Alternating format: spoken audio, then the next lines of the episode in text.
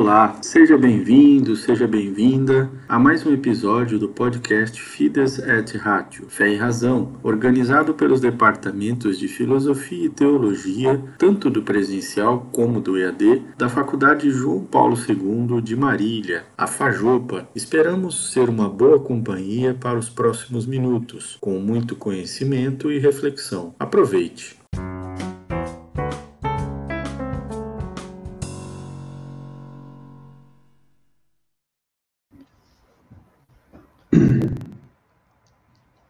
Boa tarde a todos os nossos alunos da Faculdade João Paulo segundo de Marília. Uma boa tarde também a todos aqueles que participam conosco desta webinar.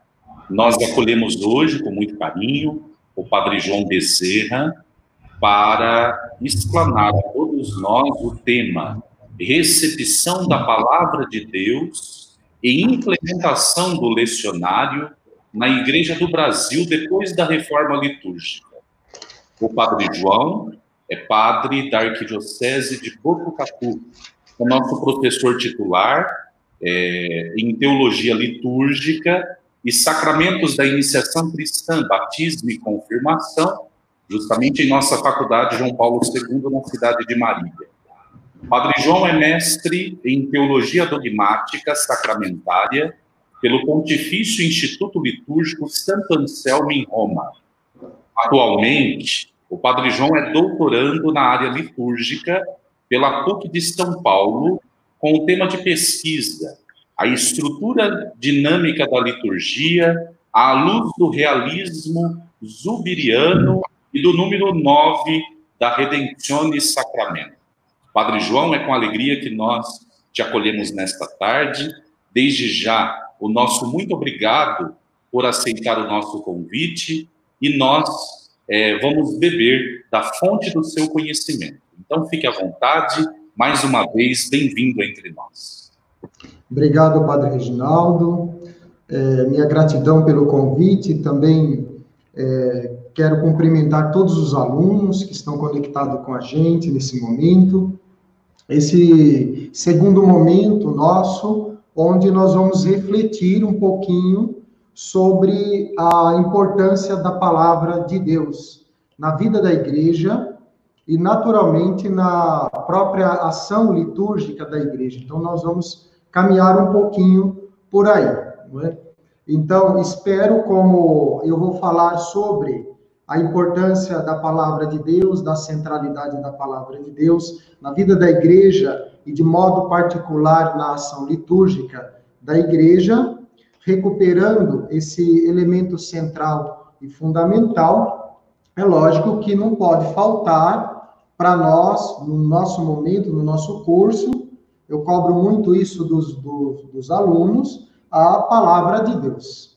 Então, eu trouxe aqui a, a minha edição, a edição popular da Ave Maria, É, para que a gente possa, assim, caminhar aos poucos, ir mergulhando, assim, pensando naturalmente, quando se fala da palavra de Deus, é, eu penso dessa forma, não se pode falar de uma forma, de um modo virtual, mas um modo concreto, é, de uma relação bem objetiva com a palavra de Deus, e eu, eu intitulo também como a voz de Deus. Então, quando eu pego a palavra de Deus nas minhas mãos, então eu entro em contato com alguém que fala. Se trata de uma pessoa mesmo, né? Mesmo sendo em, em, em letras, em escritos, né? Mas é uma palavra de uma pessoa concreta que tem um nome objetivo, que é Nosso Senhor Jesus Cristo.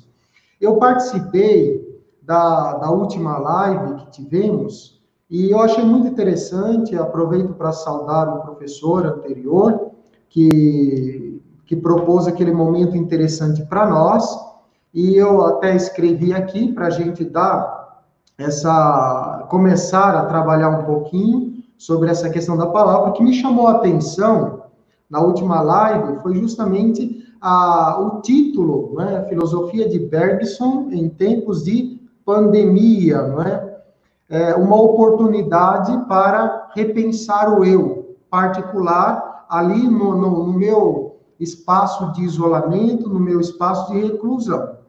Então, essa, essa mesma proposta eu trago para esse nosso momento agora, é, centrado na palavra de Deus, é, reunido em torno da mesa da palavra. Vamos pensar nesse, né, nesse nosso, nessa nossa palestra, é, que estamos no espaço litúrgico, ou seja, a palavra de Deus, o livro litúrgico, ele toma agora o centro da nossa atenção e nos propõe uma correlação de comunicação.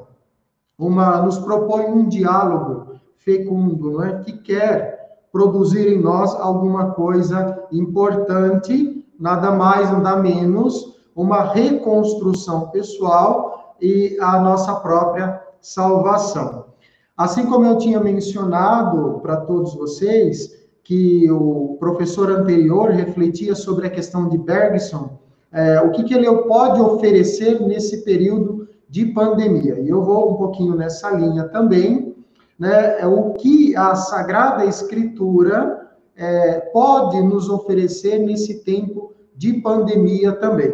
Qual, qual é o contributo que a Palavra de Deus pode nos dar nesse tempo, nesse período particular em que vivemos, de isolamento, de reclusão? Principalmente, eu chamo a atenção de todos, naquele axioma que vai se formando, é, particularmente nesse tempo, de que nós somos convidados, os nossos bispos, não é? Nós ouvimos os padres nas redes sociais, não é? É, principalmente a C N B B, nas notas da C N B B, nos chamando a viver a experiência da igreja doméstica. Então, quando a gente pensa o conceito de igreja, a gente, naturalmente, pensa a igreja dentro de uma totalidade, ou seja, a estrutura, os indivíduos que compõem essa igreja, no caso, a igreja doméstica, a família lá isolada, é, e também, naturalmente, todo o instrumental da salvação que aqueles indivíduos, né, é, têm diante de si. No caso, o que está despontando nesse período da, da pandemia, diante da impossibilidade do acesso, da participação direta e objetiva da Santa Missa, do sacrifício da Santa Missa, é justamente a celebração da palavra em família ou em grupos, né, é, preservados contra esse, esse vírus aí, né, que acaba é, nos forçando a ficar todos reclusos. A questão fundamental é, é a palavra de Deus, nesse período, nós como igreja doméstica, as famílias, né, como elas podem usufruir do que desse período? Eu posso dizer que se a filosofia pode nos oferecer muita coisa boa, a palavra de Deus também pode nos oferecer muita coisa boa, ou seja, efeitos de salvação e também é, benefícios também, benefícios que nós vamos perceber é, um pouquinho. Eu acho que É, nesse período, o pessoal tem me perguntado bastante, nesse período é, de isolamento, né? é, a, sobre essa questão da própria experiência comunitária da fé, e é um tempo oportuno para viver essa experiência comunitária da fé em torno da palavra de Deus, bebendo dos seus benefícios, né? E aproveitando, ou seja, para... É, propagar mais ainda a palavra de Deus em família. Por isso, é um tempo oportuno, eu dizia para essas pessoas, é um tempo oportuno de viver uma experiência de iniciação à palavra de Deus. É um esforço, nós vamos, vocês vão perceber na, na minha apresentação, é um esforço é, tremendo que a igreja fez desde a Reforma Conciliar e até hoje, e continua fazendo esse esforço tremendo, é, que nós vamos, eu vou citar alguns momentos, que se trata de momentos, assim, extremamente fecundos para a igreja. Esse momento de isolamento, esse momento de reclusão que nós vivemos, é um tempo, é um momento oportuno para fazer a palavra de Deus florescer mais ainda, germinar mais ainda no seio da igreja, de modo particular, lá no seio da igreja doméstica.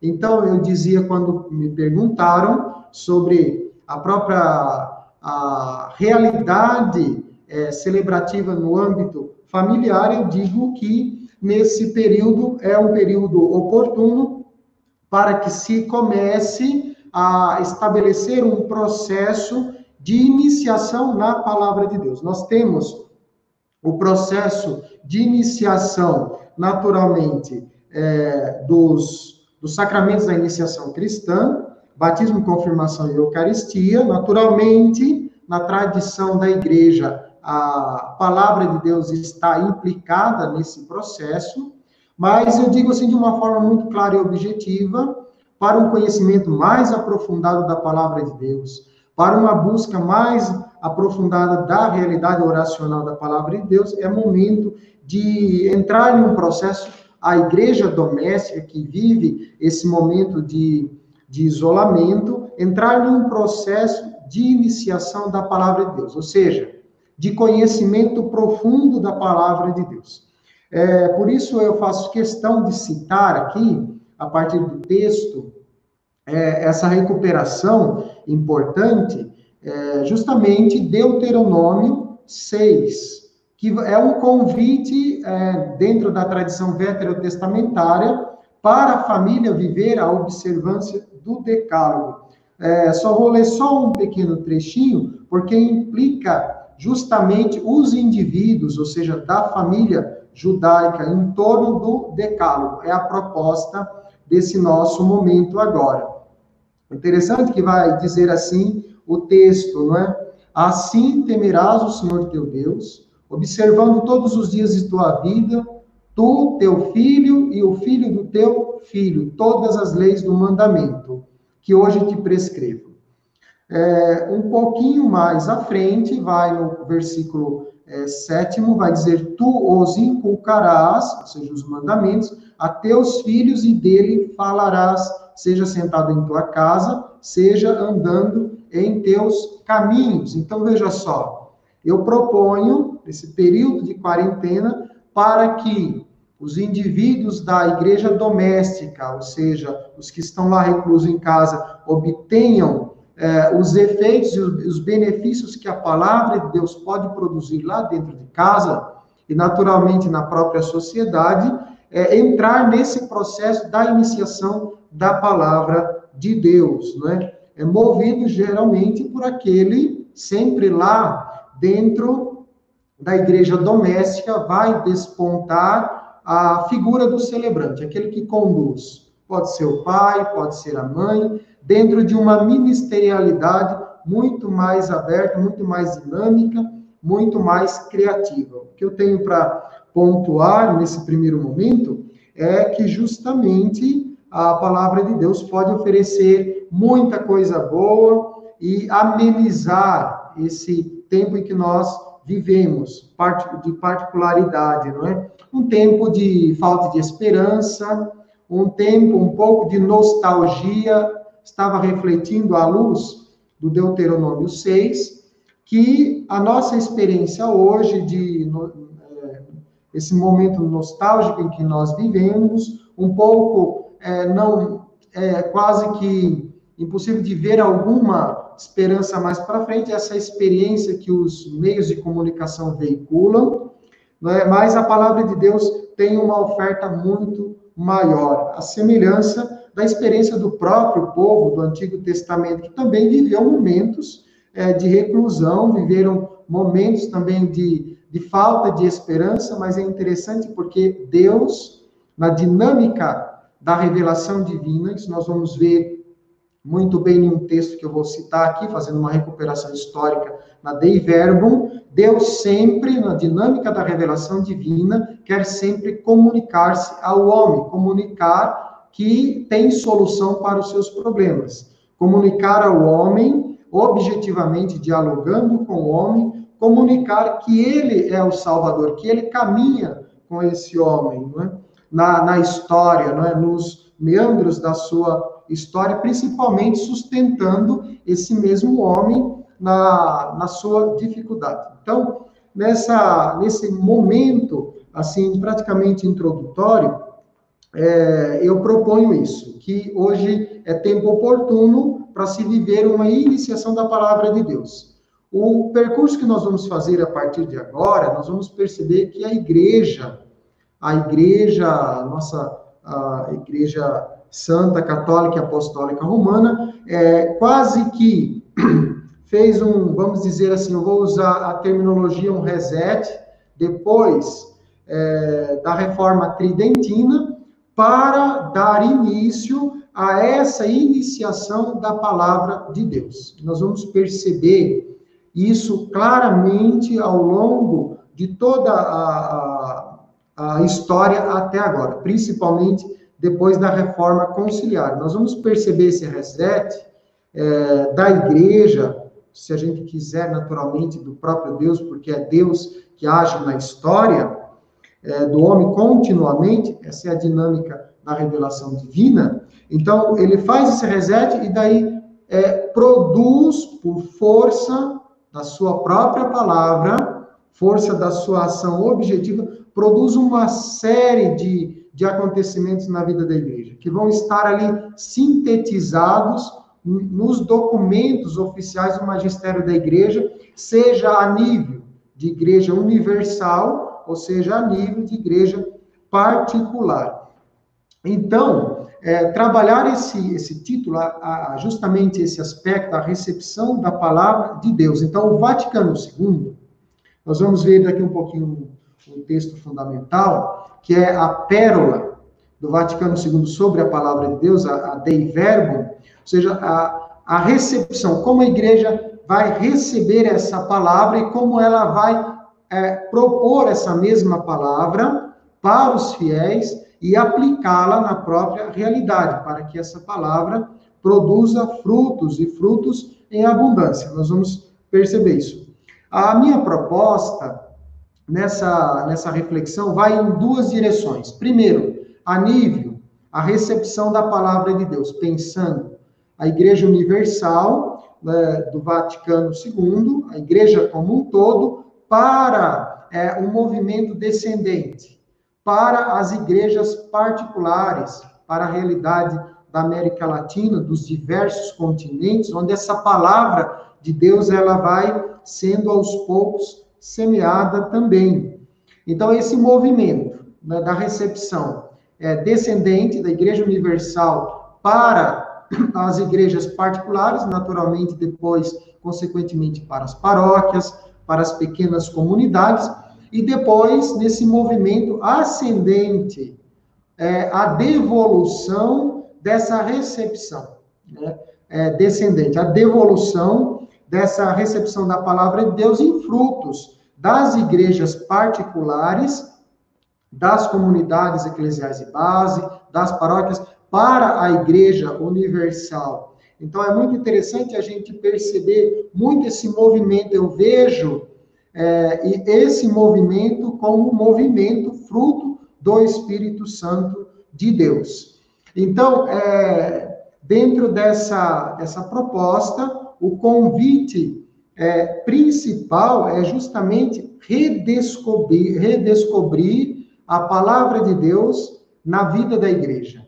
A importância, a, a, o grande trunfo é da redescoberta da palavra de Deus na vida da igreja. Eu sempre gosto de dizer assim para os meus alunos que a palavra de Deus, ela nunca é, foi ausente na vida da igreja.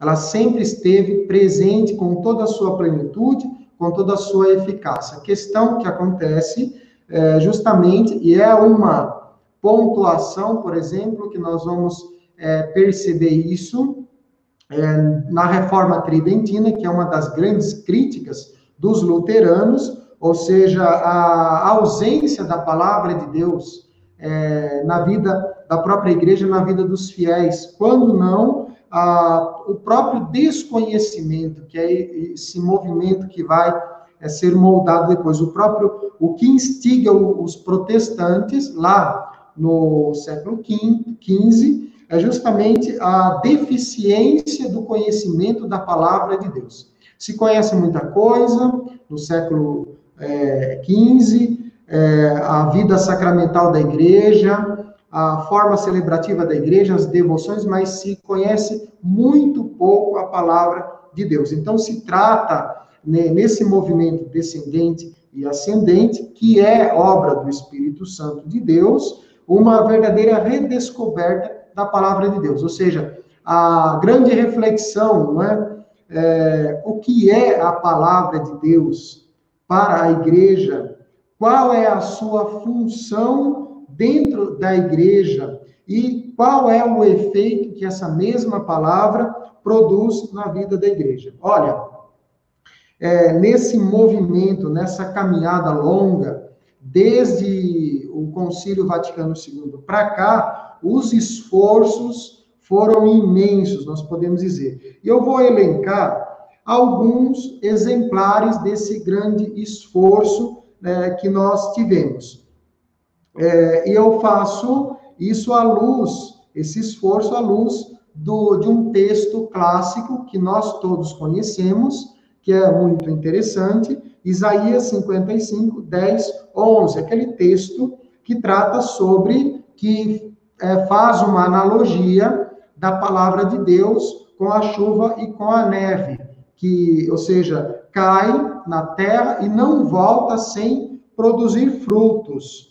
É, os frutos, como eu disse, é, são imensos. E o primeiro que eu destaco desses frutos é, imensos do, do Vaticano segundo, da Igreja, é justamente a constituição, a pérola, sobre a palavra de Deus na Reforma Conciliar, a Constituição Dogmática Dei Verbum sobre a palavra de Deus, né? Além do número quatro da Dei Verbum, nós vamos perceber, é só, vamos abrir a Dei Verbum, é, um aspecto é, cristológico profundo, ou seja, é, é um enfoque claro de que é o próprio Deus que continua falando por meio do seu povo também. Então, a Dei Verbum vai estabelecendo, assim, uma, um caráter de sacramentalidade, mas também um caráter cristológico profundo com a própria palavra de Deus. Então, o primeiro fruto aí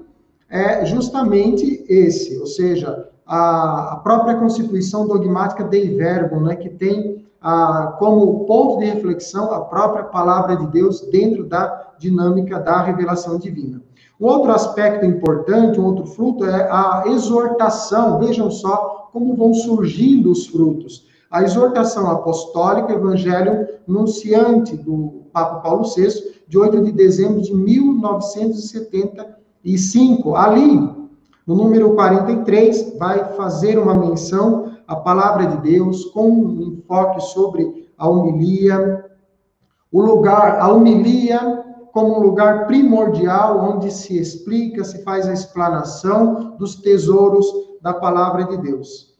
Uma realidade que vai se despontando a partir desses frutos é justamente o caráter da ministerialidade, ou seja, na medida em que o povo vai conhecendo e a igreja vai aprofundando a própria, o próprio tesouro da palavra de Deus, vai conhecendo-se a si mesma e automaticamente vai, ou seja, é, definindo a identidade de cada figura dentro da igreja, ou seja, de todo o povo batismal. Um outro texto que não, não podemos deixar de lado nesse movimento é justamente a constituição da Sacrosanctum Concilium, é, da Reforma Litúrgica, ou seja, o texto basilar da Reforma Litúrgica, que traz alguns números importantes, por exemplo, no número vinte e cinco, É, o uso é, dos livros litúrgicos, né, na, dentro da celebração. Isso implica, naturalmente, o próprio lecionário, ou seja, o zelo e a importância do lecionário. Nós vamos entender depois um pouquinho a questão da constituição do lecionário na Igreja do Brasil. Por exemplo, um outro número aqui na Sacrosanto Concílio, que é fruto desse processo pós-Vaticano segundo, é justamente a Bíblia, a importância da Bíblia na sua relação com a liturgia. Então, aos pouquinhos, né, a palavra de Deus vai tomando o corpo dentro do espaço litúrgico, dentro da própria vida da igreja. Um número particularmente importante, que eu vinculo ele ao número vinte e cinco da Sacrosanto Concílio, que eu já citei, é o número trinta e seis, que vai tratar justamente sobre a questão da, do uso da língua vernácula no contexto da própria celebração eucarística é, da Santa Missa. Aqui implica, naturalmente, a questão fundamental da tradução dos livros litúrgicos, que implica o, o lecionário da missa nas línguas vernáculas, né? É, não só mais na língua latina. A questão fundamental aqui é justamente na, no surgimento da Dei Verbum, número quatro, na Sacrosanto Concílio. Qual que é o objetivo principal, né? O objetivo principal aqui é, é um só. E se a gente pegar, por exemplo, todos os outros textos os, é, que vão é, seguir esse, essa mesma linha do magistério, o objetivo principal é favorecer que o povo de Deus tenha acesso aos tesouros da palavra de Deus. É, particularmente... Nós vamos pegar, por exemplo, se a gente pegar na Sacrosanto Concílio o número quarenta e oito, que vai tratar sobre a questão da participação ativa. Eu vou pegar aqui o número, é importante ler esse número, eu digo muito para os meus alunos aí guardarem na mente, vai dizer assim, é, que os fiéis leigos devem participar da liturgia como participantes, eu estou lendo já a sequência, para não ler o texto inteiro, como participantes conscientes, piedosos, ativos, devem entender o que se passa, instruir-se com a palavra de Deus, alimentar-se da mesa e do corpo do Senhor, as duas mesas da palavra, ou seja, compreender as duas, né? A mesa da Eucaristia, onde o Senhor se doa plenamente no seu corpo e no seu sangue, mas também compreender a correlação teológica da mesa da palavra, daquilo que foi anunciado e que agora é celebrado sobre o próprio altar. O outro fruto que surge desse período é justamente a Instrução Geral do Missal Romano, que vai normatizar. Se a gente pegar a Instrução Geral do Missal Romano, por exemplo, lá nós vamos ter menções sobre a própria dignidade da palavra de Deus no âmbito do contexto da própria celebração litúrgica. A Instrução Geral do Missal Romano, de mil novecentos e sessenta e nove, então vocês vão percebendo os frutos, como eles vão borbulhando aos poucos. Um outro aspecto que eu trago aqui para vocês, que vai ter relevância, está tendo relevância, o nosso tempo atual, principalmente fronte à dificuldade de não poder participar do sacrifício da missa de uma forma objetiva, é justamente o diretório, é um dos frutos, diretório para celebrações dominicais na ausência dos presbíteros, né, da Congregação para o Culto Divino, de dois de junho de mil novecentos e oitenta e oito. Então, olha só os frutos que foram surgindo. Na sequência... Eu, no, eu coloco nessa, nessa relação de frutos o surgimento do lecionário eh, no ano de mil e novecentos, a primeira versão em mil novecentos e sessenta e nove e a segunda versão em mil novecentos e oitenta e um. Então, o surgimento do lecionário é justamente para favorecer essa acessibilidade à palavra de Deus. O diretório que eu citava acima, ele tem particular importância porque ele não só é, normatiza essa questão da própria celebração da palavra na ausência dos ministros consagrados, mas dá dicas práticas como essa palavra de Deus deve ser celebrada para que ela produza os seus frutos e os fiéis ou participem claramente desses frutos. Ah, bom... É, falando de Igreja Universal, esses documentos importantes, só para citar, assim, os mais importantes. Agora, é, a, na esteira, eu queria, assim, mencionar ainda, pelo menos, é, dois documentos importantes, assim, que são frutos de, desse, de, dessa recuperação da Palavra de Deus, né? A, uma carta magna do Papa Bento dezesseis, Papa Emérito, a Verbum Domini, né, vai estabelecer assim uma, uma reflexão teológica profunda sobre a dimensão da própria sacramentalidade da palavra de Deus.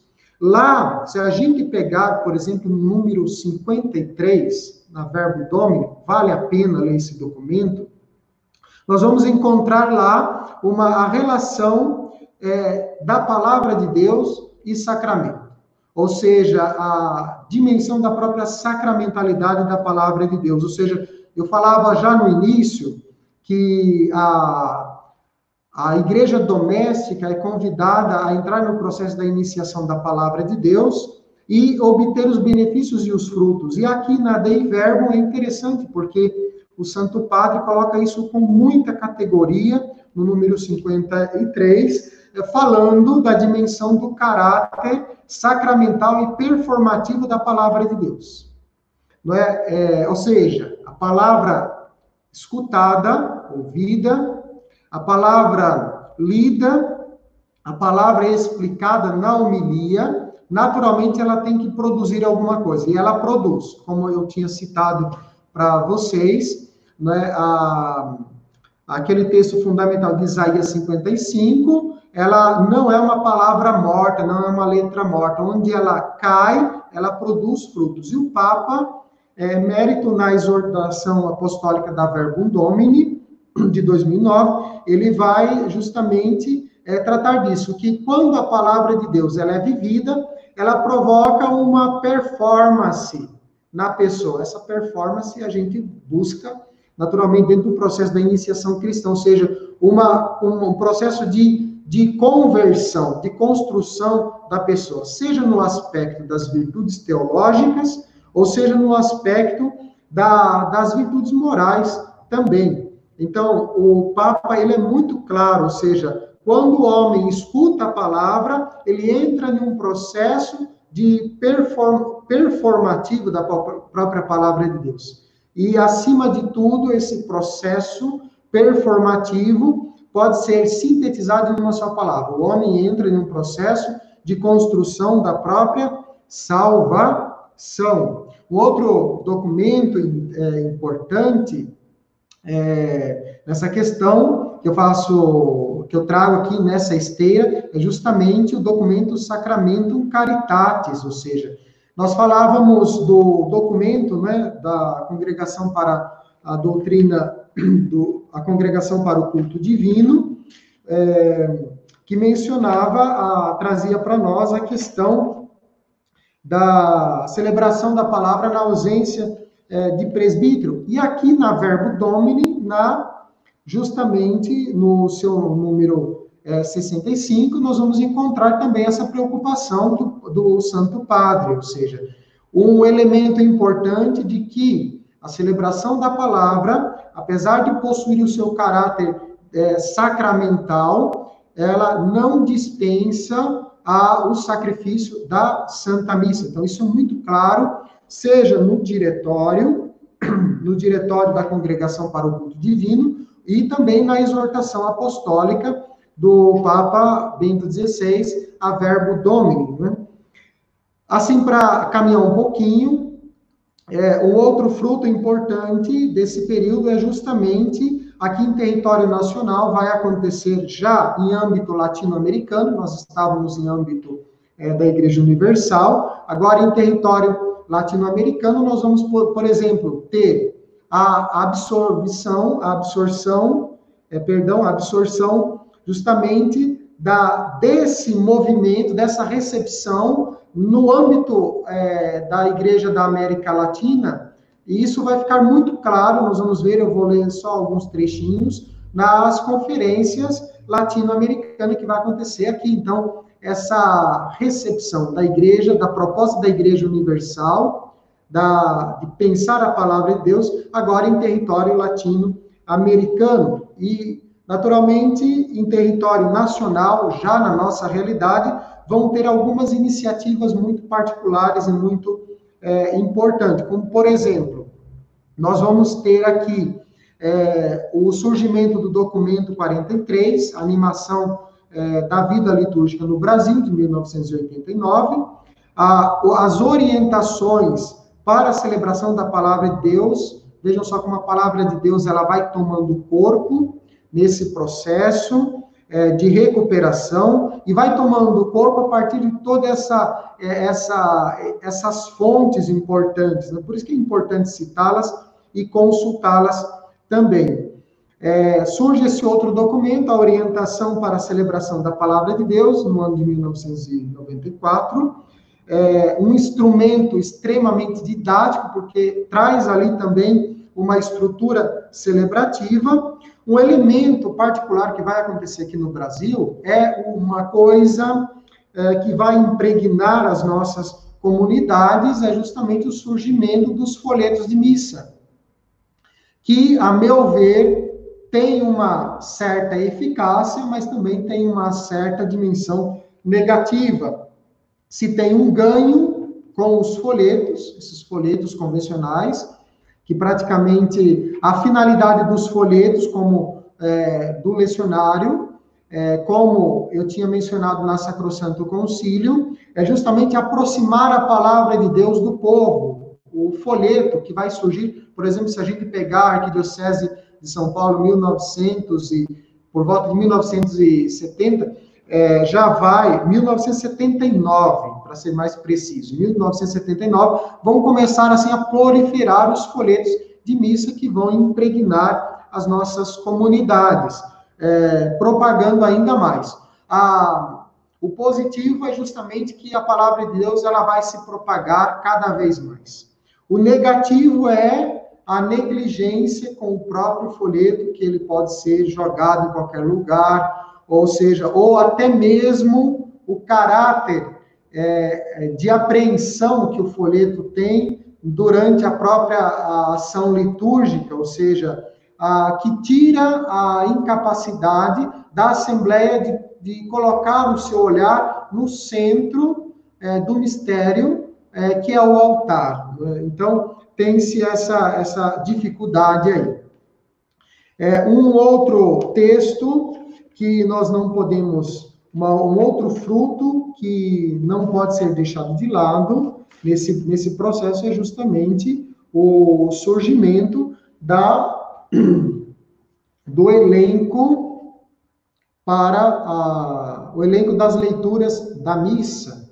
Então, é, o elenco Da, das leituras para a missa, também é um instrumento valioso aqui nesse processo aqui. Né? A primeira edição vai ser em mil novecentos e sessenta e nove, e a nova edição do elenco para as leituras da missa em mil novecentos e oitenta e um. Então, é, o que, que eu quero passar para vocês? Para a gente perceber quanto foi trabalhado, quantos frutos com um só objetivo, aproximar cada vez mais a palavra de Deus do nosso querido povo.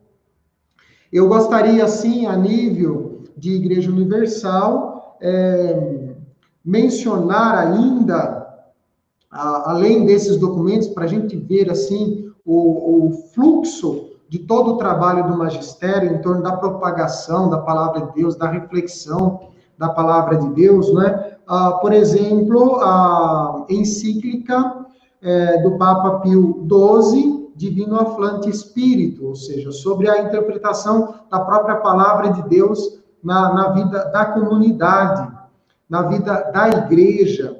Eh, a finalidade eh, não é somente da Divino Afflante Spiritu, não é somente destravar, mas para dar continuidade aos trabalhos em torno da Sagrada Escritura, ou seja, para recuperar mesmo a centralidade da Palavra de Deus no seio da Igreja e da ação litúrgica, no seio da Igreja, da ação litúrgica e da própria evangelização da Igreja. Sucessivamente, vai surgir, é, para celebrar justamente essa encíclica, a Divino Afflante Spiritu, vai surgir a Providentíssimo Deus, do Papa Leão treze, que tem a tarefa de promover, ou seja, os estudos bíblicos é, dentro da igreja. Então, vai se fomentando né, os estudos bíblicos, da importância de se estudar a palavra de Deus dentro da igreja, nos meios acadêmicos, mas nós vamos perceber também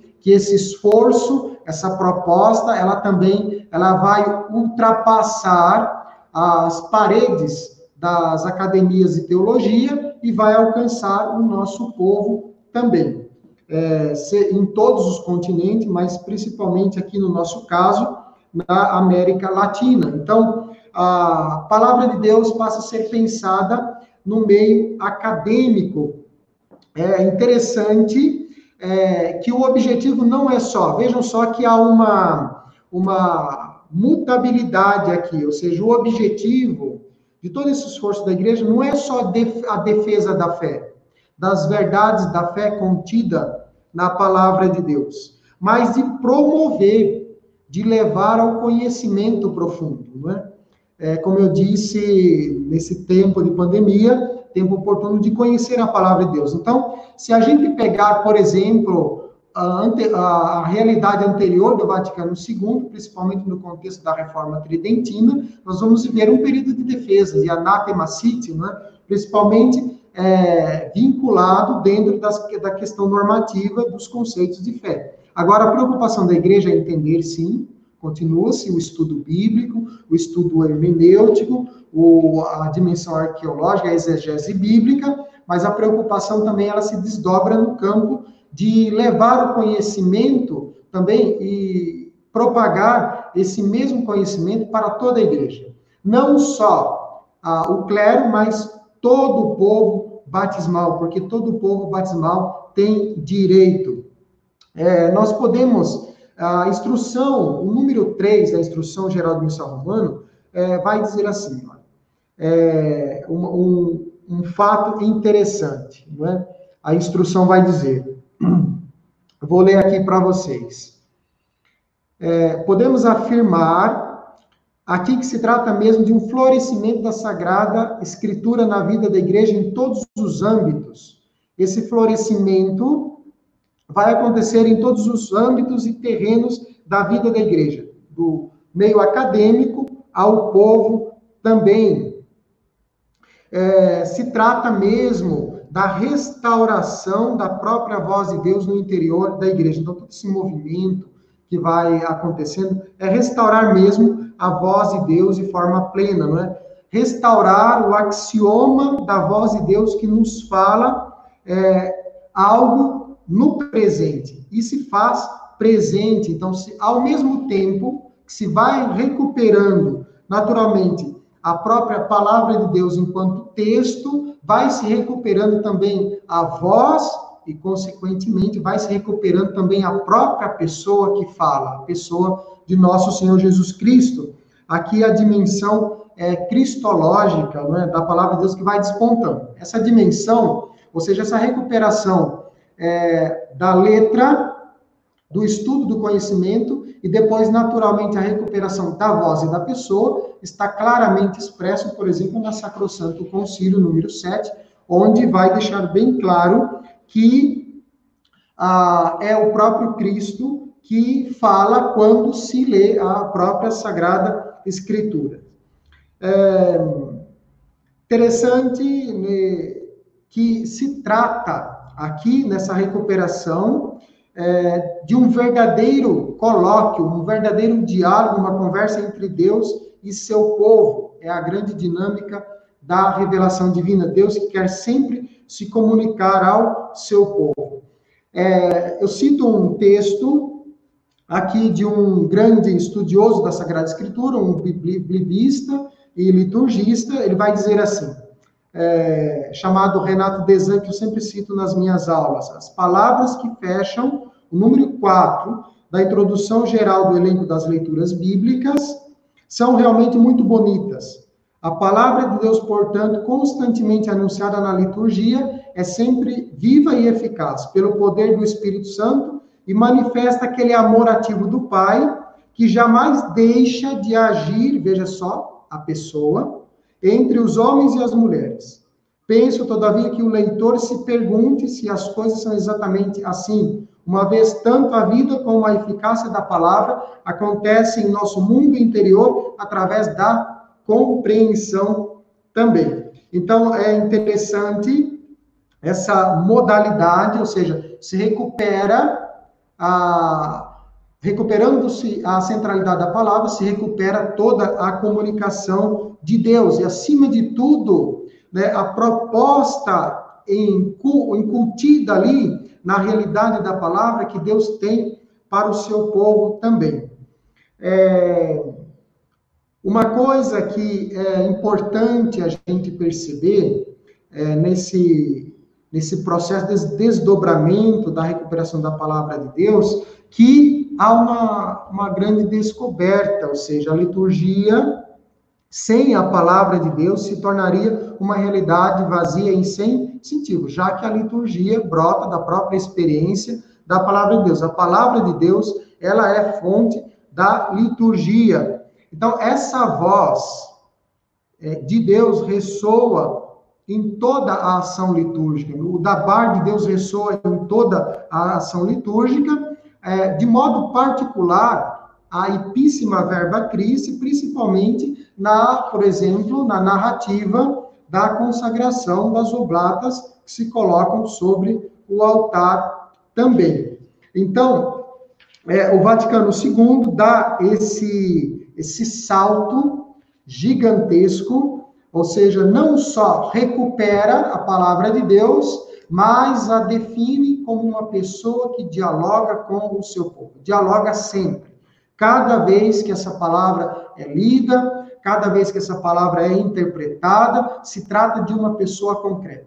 A própria... a Constituição é, dogmática é, Dei Verbum vai estabelecer essa correlação é, cristológica da palavra de Deus. É, e é interessante perceber como a igreja vai refletindo que essa comunicação se dá num locus concreto, que no caso é a própria liturgia da igreja, no caso, a leitura dos livros. Ah, saindo desse contexto do Vaticano segundo, nós podemos entrar, por exemplo, como a Igreja do Brasil, como a Igreja do Brasil é, acolhe essa recepção. Naturalmente, a Igreja do Brasil, ela vai é, partir dos princípios fundamentais do próprio Concílio Vaticano segundo, seja, é, eu vou citar só, eu já tinha mencionado, vou citar novamente, só esse, esse princípio fundamental, no número quarenta e oito, de que o povo, vai dizer assim, o povo não, não devem participar da ação litúrgica como estranho ou meros espectadores mudos, mas participem da ação sagrada, ativa e consciente, piedosamente, ou seja, consciente da própria ritualidade, mas também daquilo que se anuncia e como se anuncia ali dentro da própria eh, ação litúrgica da igreja. Vai nos trazer também esse mesmo princípio, por exemplo, da participação ativa, a própria Instrução Geral do Missal Romano e o elenco das leituras para a missa também. Uma forma é, particular de aproximar mais ainda o povo nessa, nesse diálogo, nesse colóquio é, com Deus, de Deus com o seu povo, é, em alguns momentos, por exemplo, seja... Na, nas aclamações próprias para o povo, dentro da ação litúrgica, na profissão de fé, por exemplo, é uma novidade da Reforma Conciliar, principalmente é, na, na oração universal, é, são momentos em que o povo é, pode expressar a sua participação, mas também expressar concretamente que esse povo, não só os ministros sagrados, estão em colóquio, em diálogo com Deus também. É, a, o grande esforço é, das conferências episcopais, é, seja em território latino-americano ou em outros continentes, é justamente a mesma proposta do Concílio Vaticano segundo, ou seja, da Dei Verbum, da Sacrosanctum Concilium, de reaproximar, de abrir os tesouros da palavra de Deus para todo o seu povo. Essa é a grande novidade, que era a grande crítica de Lutero, ou seja, a palavra de Deus, ela não é um privilégio da hierarquia ou só do meio acadêmico, ela é um direito de todo o povo de Deus. Se a gente pegar, por exemplo, a instrução é, do Missal, a Instrução Geral do Missal Romano, é, nós vamos ter a seguinte afirmação, ou seja, que os cristãos, olha, todos os cristãos, a Instrução Geral do Missal Romano número sete, todos os cristãos que pelo batismo e confirmação no Espírito Santo se convertem em mensageiros da palavra de Deus, depois de receberem a graça de escutar a palavra, devem anunciá-la no mundo, ao menos com o testemunho da sua vida. Então, os batizados que estão ali, participando da celebração litúrgica, não são mero ouvinte ou sujeitos passivos, mas eles são sujeitos ativos também. É, nesse, nesse, nessa proposta aqui em território latino-americano, É, e também na Igreja do Brasil, quero destacar, por exemplo, algumas menções, por exemplo, das conferências episcopais, por exemplo, é, é, Santo Domingo, é, Medellín, por exemplo, Medellín vai dizer, é, a, abraçando os princípios do Vaticano segundo, vai dizer, as celebrações da palavra, com uma leitura variada, abundante e bem acolhida da Sagrada Escritura, são de grande proveito para toda a comunidade, os efeitos, onde não há presbítero, sobretudo para a celebração dominical. Depois, é, na sequência, vai dizer Santo Domingo, a preocupação principal, veja só, Santo Domingo, aqui no contexto da América Latina, deve ser promover e dar séria formação a quem esteja encarregado de dirigir a celebração da palavra na ausência do sacerdote.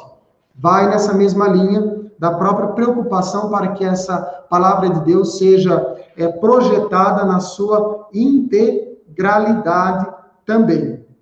É, de modo particular, eu já havia mencionado, naquela, naquela recuperação dos frutos, por exemplo, vão surgir aqui no Brasil, a, por exemplo, a animação, o documento noventa e seis, o documento, perdão, É, para a animação da vida litúrgica no Brasil.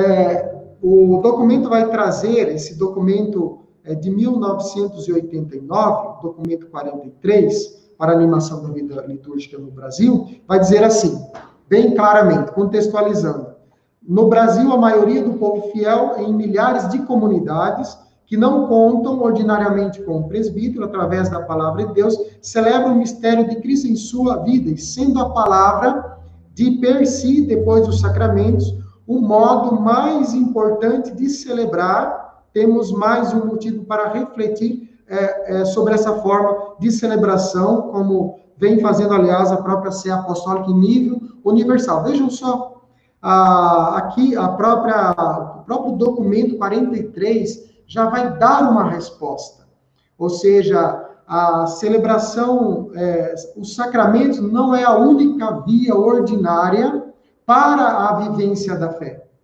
A celebração da palavra também se constitui uma via é, ordinária para a própria celebração da fé cristã. Seguindo essa linha, vão surgir, por exemplo, as orientações para a celebração da palavra de Deus, principalmente centrada no domingo.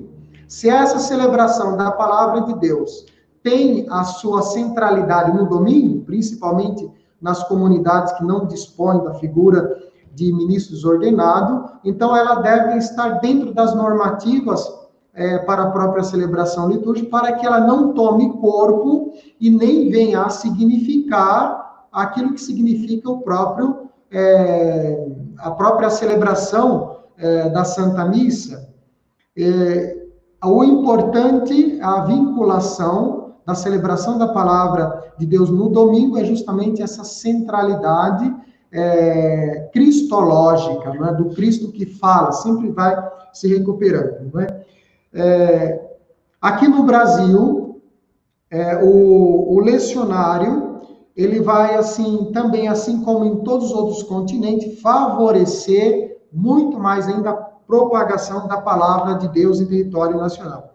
É, eu vou ler um trechinho do elenco é, das leituras para a missa, no número cinquenta e oito, que vai dizer assim, o elenco das leituras da missa, tal como se encontra no lecionário do Missal Romano, foi realizado em primeiro lugar, veja só, para obter um fim pastoral, seguindo o Concílio Vaticano segundo. Para conseguir esse fim, não só é, se usa dos princípios do concílio, mas se baseia no novo ordo, mas também tem a escolha dos próprios textos, etcétera. Ou seja, então, a finalidade do elenco das leituras e da promulgação do lecionário é, para a Igreja Universal e depois a própria tradução nas línguas vernáculas, tem essa finalidade pastoral. A finalidade pastoral é aquela de aproximar a palavra de Deus para todo o povo, né? Esse, o surgimento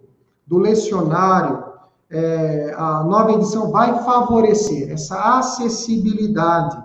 Por exemplo, é, o, como eu já citei, o novo lecionário para, o, a Santa, para as leituras da Santa Missa, na sua primeira versão, a versão de mil novecentos e sessenta e nove, e depois a sua segunda versão de mil novecentos e oitenta e um, é, mais próximo de nós, né, nos oferece, por exemplo, Uma, uma ideia, né, da própria, dessa novidade. Por exemplo, é, as prenotandas, né, vão ser distribuídas a, em novos capítulos também. É, aqui vão se acrescentar princípios espirituais e teológicos sobre, sobre a palavra de Deus na celebração eucarística. As leituras vão ser distribuídas de uma forma muito mais dinâmica, diversa, ao longo de todo o ciclo litúrgico. É, principalmente dando ênfase às principais festas, como Sagrada Família, Batismo do Senhor, Ascensão.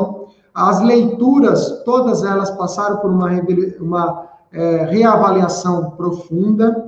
Então, todo esse esforço, por exemplo, é, acrescentou-se é, nessa, nessa nova edição as aclamações ao Evangelho, enriquecendo mais ainda A, a dimensão da honra do, em, que envolve o próprio anúncio do Evangelho, que atinge no contexto litúrgico, naturalmente, a sua plenitude do anúncio da palavra de Deus, o cume e o auge, né? Então, é, destaco aqui, seja no campo é, latino-americano, por exemplo, é, a, os pronunciamentos das conferências episcopais, é, na nível do Brasil, os documentos da própria C N B B, seja da animação da vida litúrgica no Brasil, ou seja, para a orientação da própria celebração da vida litúrgica no Brasil, mas também,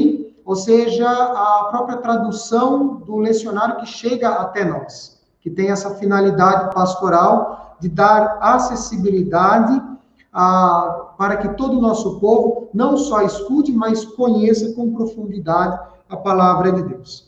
Diante de toda essa realidade, eu queria, assim, é, o nosso tempo está terminando, é, diante de toda essa realidade, eu coloco, assim, que tem alguns desafios a serem superados ainda, ao longo de toda a nossa caminhada eclesial, principalmente aqui na igreja no Brasil. Então, eu coloco, por exemplo, o, o desafio, os desafios a serem superados, por exemplo, a contínua propagação da própria palavra de Deus e o estudo, principalmente, naquilo que nós chamamos de um meio eficaz, que são os círculos bíblicos, ou seja, que são é, propagados aí no seio das nossas comunidades, ou seja, Ah, o desafio da formação eh, litúrgica e também exegética da palavra de Deus no seio dos institutos teológicos também é um desafio particular hoje que nós temos, e também a própria formação contínua do nosso povo. E, naturalmente, a própria publicação também, eh, publicação de manuais que nos ajudem a compreender melhor a própria palavra de Deus e também celebrar a palavra de Deus. É, eu vou colocar, assim, uma, uma, alguns elementos é, desse desafio mais, assim, na nossa realidade brasileira. Por exemplo, o desafio hoje é compreender trazer uma compreensão maior sobre a importância da palavra de Deus, da sua sacramentalidade no seio das comunidades litúrgicas. Nós sabemos que as celebrações da palavra não têm muita aceitação no seio das nossas comunidades, não é? É, a celebração da palavra é uma das formas mais frequentes hoje. Se a gente pegar, por exemplo, a experiência das igrejas particulares mais ao norte, nós vamos ver que é uma realidade presente e uma realidade muito fecunda. É, aqui o desafio, dentro daquilo que eu já mencionava, da ausência de ministros ordenados, é justamente a, como responder, e a igreja está respondendo. Nós temos o diretório é, de mil novecentos e sessenta e nove, da Congregação para o Culto Divino, que vai respondendo, vai oferecendo pistas, é, a própria... o próprio documento, né, sobre a orientação da palavra de Deus como, como forma celebrativa, nos propõe modelos de forma celebrativa. É, é um desafio de como responder, né, a essa necessidade urgente hoje da igreja, cada vez mais crescente. Esse período de isolamento só contribuiu mais ainda para deixar em evidência a própria importância da celebração da palavra de Deus e sua sacramentalidade. Eu vou concluindo. O outro desafio, quando eu falava da formação dentro dos institutos teológicos, mas também fora para o nosso povo, é o despreparo, a falta ainda de conhecimento de muitos leigos sobre a palavra de Deus, a própria organização celebrativa. Isso leva, naturalmente, a uma rejeição da, da própria palavra de Deus, da própria celebração da palavra de Deus, porque não se conhece. É, um outro problema que nós temos, por exemplo, é a ausência de equipes bem formadas para assumir esse ministério, num contexto da ministerialidade batismal dos nossos irmãos leigos. É, um, eu já tinha citado ao longo da minha exposição da importância, mas também do prejuízo que pode se ter, por exemplo, a, o avanço dos jornais, dos jornaizinhos, cada vez mais. Hoje, graças a Deus, é um movimento, é, hoje, de corte, que vai se eliminando essa prática no seio da, da nossa igreja, é, dando mais importância ao lecionário, é, traduzido na língua vernácula, que tem que ser o centro. Aqui, chama a atenção de, às vezes, você vai numa missa ou outra, é, você... É, percebe a substituição do próprio lecionário por pastas ou textos, ou quando não, o nosso povo está lendo ali é, em folhas. Isso traz um prejuízo muito grande. Um outro desafio, eu vou já concluir, é a falta de zelo para com os livros litúrgicos, como prevê a orientação, a, a orientação do, da Instrução Geral do Missal Romano, no número trezentos e quarenta e nove. A ausência da formação dos salmistas, leitores, acólitos, para que os mesmos possam desenvolver bem o seu papel no seio da celebração da palavra. A ausência de uma profunda consciência do significado, da dignidade da palavra de Deus, na ausência do ministro, como eu já havia mencionado é, um pouquinho anterior. É, a valorização, o desafio, tá aí, do locus, do anúncio da palavra de Deus, do ambão, como lugar próprio do eco da voz de Deus.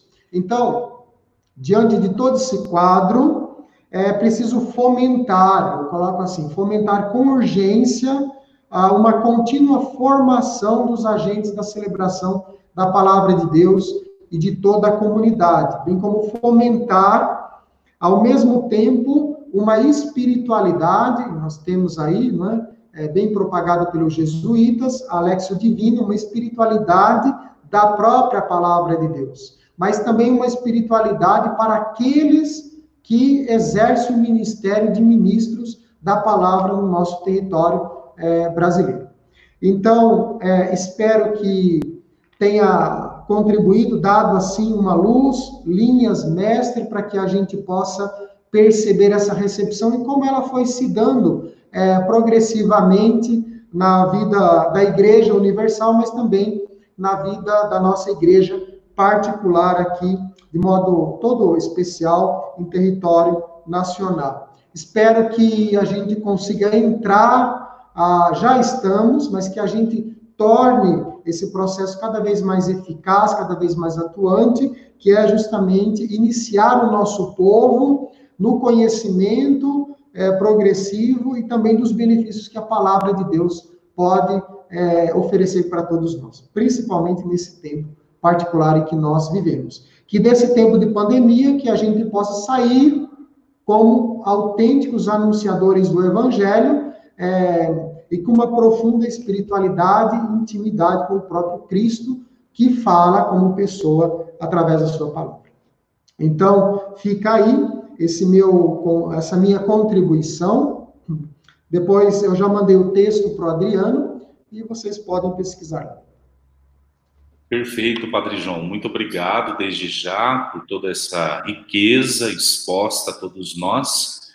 E dá para perceber, dentro dessa riqueza, aquilo que o Senhor mesmo disse. É preciso redescobrir o valor da palavra de Deus. E daí eu colocaria duas questões que, na verdade, pediria que o Senhor expusesse a todos nós. É, dois elementos que, dentro da temática, eu julgo que são importantes. É, o Senhor citava dois documentos. A Constituição Dogmática Dei Verbum e também é, a Exortação Apostólica Pós-Sinodal Verbum Domini, do Papa Bento dezesseis. É, então, dois elementos que o senhor poderia expor, penso eu, que são de suma importância. O valor da homilia. O senhor citou, mas poderia explanar mais. O valor da homilia. Porque o nosso povo tem sede de ouvir a atualização da palavra. A homilia, que, na verdade, é, significa conversa amiga, fraterna, próxima. E, então, sobre a atualização da palavra de Deus na homilia, primeiro aspecto. Segundo aspecto, a formação de leitores. Porque, no sentido prático, o que, que a gente percebe? É, vai começar a missa, por exemplo, e a gente vê que não tem muitas comunidades é, os leigos preparados para o anúncio da palavra. Então, às vezes não sabe o que é lecionário, às vezes não sabe é, o valor, como o senhor mesmo dissera, é, da mesa da palavra, do ambão, é, e aí faz aquela leitura toda atrapalhada que tantas vezes não nos ajuda a ouvir Deus. Então, homilia e formação de leitores. É, eu tô, são, são perguntas bem oportunas, Padre Reginaldo. É, e eu estou, curiosamente, já abri até no próprio texto aqui, que eu vou parafrasear com a, esses dois documentos que o senhor mencionou, a Dei Verbum e depois a Exortação Apostólica, Verbum Domini. É interessante que nesses dois documentos, a homilia, a questão sobre a importância da homilia, ela ocupa um espaço particular ali dentro desses documentos, e os, os papas, eles são incisivos sobre a, a importância, né, de se fazer, de se fazer bem, de se preparar bem uma homilia. Hoje, acredito que seja um grande desafio, da, da, principalmente dos ministros ordenados, ou seja, é, se a gente pegar hoje o atual magistério do Papa Francisco, ele toca, sim, dá umas pinceladas sobre essa questão da homilia, a frase do Papa Francisco, que tem que brotar do coração. Mas uma homilia bem feita, eu coloco, volto naquela questão da... que eu mencionava alguns documentos, não é? É, da, do Vaticano Segundo, sobre a questão da necessidade do conhecimento da palavra de Deus, e começa a, a implicação maior é para aqueles que estão nos institutos religiosos se preparando para serem anunciadores da própria palavra de Deus. É, então, é preciso que os institutos de teologia deem uma atenção maior e particular sobre esse aspecto fundamental. E vai ser, ou seja, eu só posso fazer uma boa homilia, é, a gente falou muito bem dessa questão, né, do conhecimento, é, da palavra, eles só, só vão poder fazer uma boa homilia se tiver uma plena, um pleno conhecimento da própria teologia da palavra de Deus, da própria ação ritual da igreja. Se eu, por exemplo, deixar lacunas ao longo do meu processo de formação, ou se acontecer lacunas, sejam eles por quais motivos forem, né, a homilia ela vai ser prejudicada. Então, para que a homilia seja bem feita, aquele que está ali com aquela responsabilidade, naturalmente, tem que estar muito bem preparado. Digo no aspecto, é, não só é, o, o aspecto humanístico, porque nos leva a perceber a, a, a realidade da, numa amplitude bem maior, ou seja, considerar a realidade humana como um fato do presente que, que entra em relação com a palavra de Deus, mas também conhecer profundamente o próprio tesouro da palavra, ou seja, o ministro da palavra, seja ele ordenado ou não, ele tem que ter uma profunda simbiose, uma profunda intimidade com a própria palavra de Deus para que funcione. Isso, caso contrário, então, o déficit está onde? O déficit mencionado nos documentos está justamente na falta da própria preparação, porque se recupera ali a responsabilidade, ou seja, eu estou pegando aqui o a Sacrosanto Concílio, que vai tratar justamente sobre a homilia e a constituição dogmática Dei Verbum, mas também a, a exortação apostólica Verbum Domini, vai nessa mesma linha, vai dizer assim, a homilia é a exposição dos mistérios sagrados e das normas da vida cristã a partir dos textos sagrados. Então, eu tenho que conhecer os textos sagrados, né? Porque eu anuncio os tesouros da própria fé no decorrer do ano litúrgico. Recomenda-se vivamente a sua prática como parte integrante da liturgia, nas missas dos domingos e festas e preceitos com a presença do povo, não se deve omiti-la. Então, é uma realidade fundamental. Quanto à questão da formação de, de ministros, é um desafio hoje, no seio das nossas comunidades. É, vou pegar aqui um texto, ah, vou pegar o texto que vai responder aqui. É, aqui, o, o último encontro de liturgista, então nós trabalhamos esse texto cento e oito, que traz justamente essa preocupação da igreja, formar bem o nosso povo, ou seja, essa realidade ministerial, sem confundir com os ministros ordenados. Então, surgiu, e recomendo, ministro, ministério e celebração da palavra de Deus. Então, é preciso formar bem, para que o povo conheça bem, não só a estrutura litúrgica, mas conheça também, É, com profundidade, o tesouro da própria Sagrada, da Sagrada Escritura. O que nós, é, o que nós temos um prejuízo é de achar que o nosso povo, e hoje nós temos, por exemplo, na nossa faculdade mesmo, no E A D, nós temos tantas outras formas de curso, é subestimar a capacidade intelectiva do nosso povo. Então, nós temos que dar mais espaço, promover, que é um dos desafios, promover mais formação para o nosso povo no âmbito é, da própria, do própria liturgia da igreja. Não sei se eu respondi, aqui tem mais uma pergunta. Podemos dizer que hoje perdemos um pouco da simplicidade litúrgica, na qual observamos missas nominais, curas, é, curas sertanejas, cegos de Jericó, que acabam tirando o foco do altar e do andom. Sim, eu respondo, é, eu digo muito para os meus alunos, principalmente nas aulas é, de espaço litúrgico, não é? O espaço litúrgico já dispõe de tudo aquilo que o ministro, seja o presidente da celebração, e todo o povo dispõe para viver profundamente o mistério pascal de Jesus Cristo e obter todos os benefícios. Então, não é preciso, por exemplo, é, acrescentar nada. Aqui eu vou tirar uma, uma dessa pergunta desse, desse nosso colega, é, por exemplo, um excesso, por exemplo, de, é, é, de, vamos dizer assim, de perturbação visual. Por exemplo, hoje que é comum, você ir em algumas comunidades, é, é, e você chegar lá, tem um telão, um telão onde se ou um projetor onde se projeta todas as leituras. Ora, se tem o, o lecionário, e se a tradição da igreja ela era, é, é oral, é de transmissão oral e da escuta, então esses elementos não poderiam ocupar espaço no seio da, da própria ação litúrgica da igreja, né? O, le, o ambão e o lecionário bastam por si só. Perfeito, Padre João. Exposição muito bem clara, as perguntas respondidas. É, daria um tempo agora para o senhor, já que nós não temos aqui nos comentários mais nenhuma pergunta, é, um tempo para suas considerações finais.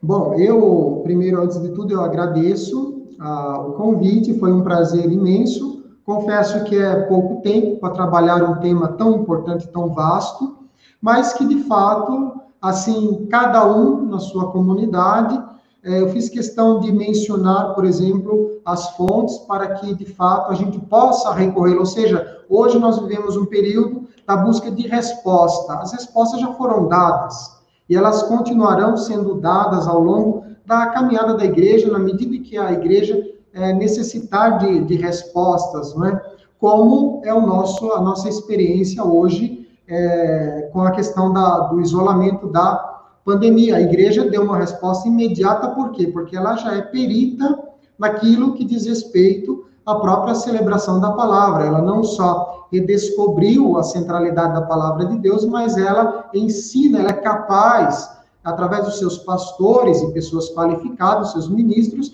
ensinar o seu povo como fazer e como celebrar. Então, eu já vejo aí um grande processo de iniciação É, cristã da palavra, do conhecimento da palavra acontecendo no nosso meio, no seio da nossa igreja. E isso é um dos grandes frutos, as nossas, as nossas famílias, os nossos familiares saírem é, formados, vamos dizer assim, performados dessa experiência de isolamento em torno da palavra de Deus.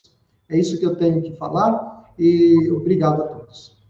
Ótimo. É, antes de encerrar e fazer os meus agradecimentos, lembro a todos os participantes que você deve clicar no link, é, o Adriano vai colocar novamente o link para que você clique e é, peça o seu certificado antes de terminarmos a nossa é, live. Então já aparece aí nos comentários o lugar para você clicar. Padre João, quero agradecê-lo, porque o senhor prontamente, quando fiz contato, se dispôs a preparar o tema, a se preparar, e brilhantemente o senhor pôde expor para nós esse tema de suma relevância, a recepção da palavra de Deus e implementação do lecionário na Igreja do Brasil depois da Reforma Litúrgica. Claro, o tema não se esgota, o tempo é curto demais, mas com certeza nessa dinâmica e na exposição que o senhor, é, de uma forma muito simples, mas muito profunda, apresentou a nós, com certeza todos os participantes puderam beber desta fonte de conhecimento. Quero lembrar a todos os participantes que na próxima semana nós estamos organizando também uma webinar, É, com um professor doutorando que está na Espanha, é, da área bíblica. É, ele vai trabalhar aspectos, imagens do Evangelho de João. É, também ressalto aqui que nós estamos organizando outros momentos, é, até o padre Edenilson, que na semana passada fez a sua exposição, está preparando algo sobre é, Foucault, a filosofia e também um adentrar na teologia de Foucault, certo? Então, isso tudo para dizer que nesse período de pandemia, nós vamos nos adequando e favorecendo a todos vocês que nos acompanham por este canal, é, o conhecimento, a troca de experiências, e isso tem sido muito positivo. Claro, contando com a ajuda de tantos brilhantes professores, como hoje nós tivemos a presença do padre João José Bezerra. Padre João, o nosso muito obrigado. Como eu fiz com o padre Denilson, só está aqui nós dois, mas muitos estão nos vendo. Então eu bato palmas, tá bom? Obrigado. Muito obrigado. Que Deus abençoe você, seu ministério, e muito obrigado também por sua disponibilidade, lecionando em nossa Faculdade João Paulo segundo. Nosso muito obrigado, através daqueles que estão também te agradecendo aqui, como a gente pode ver nos comentários. Com certeza, a sua exposição foi de grande valia. Muito obrigado mais uma vez. Obrigado.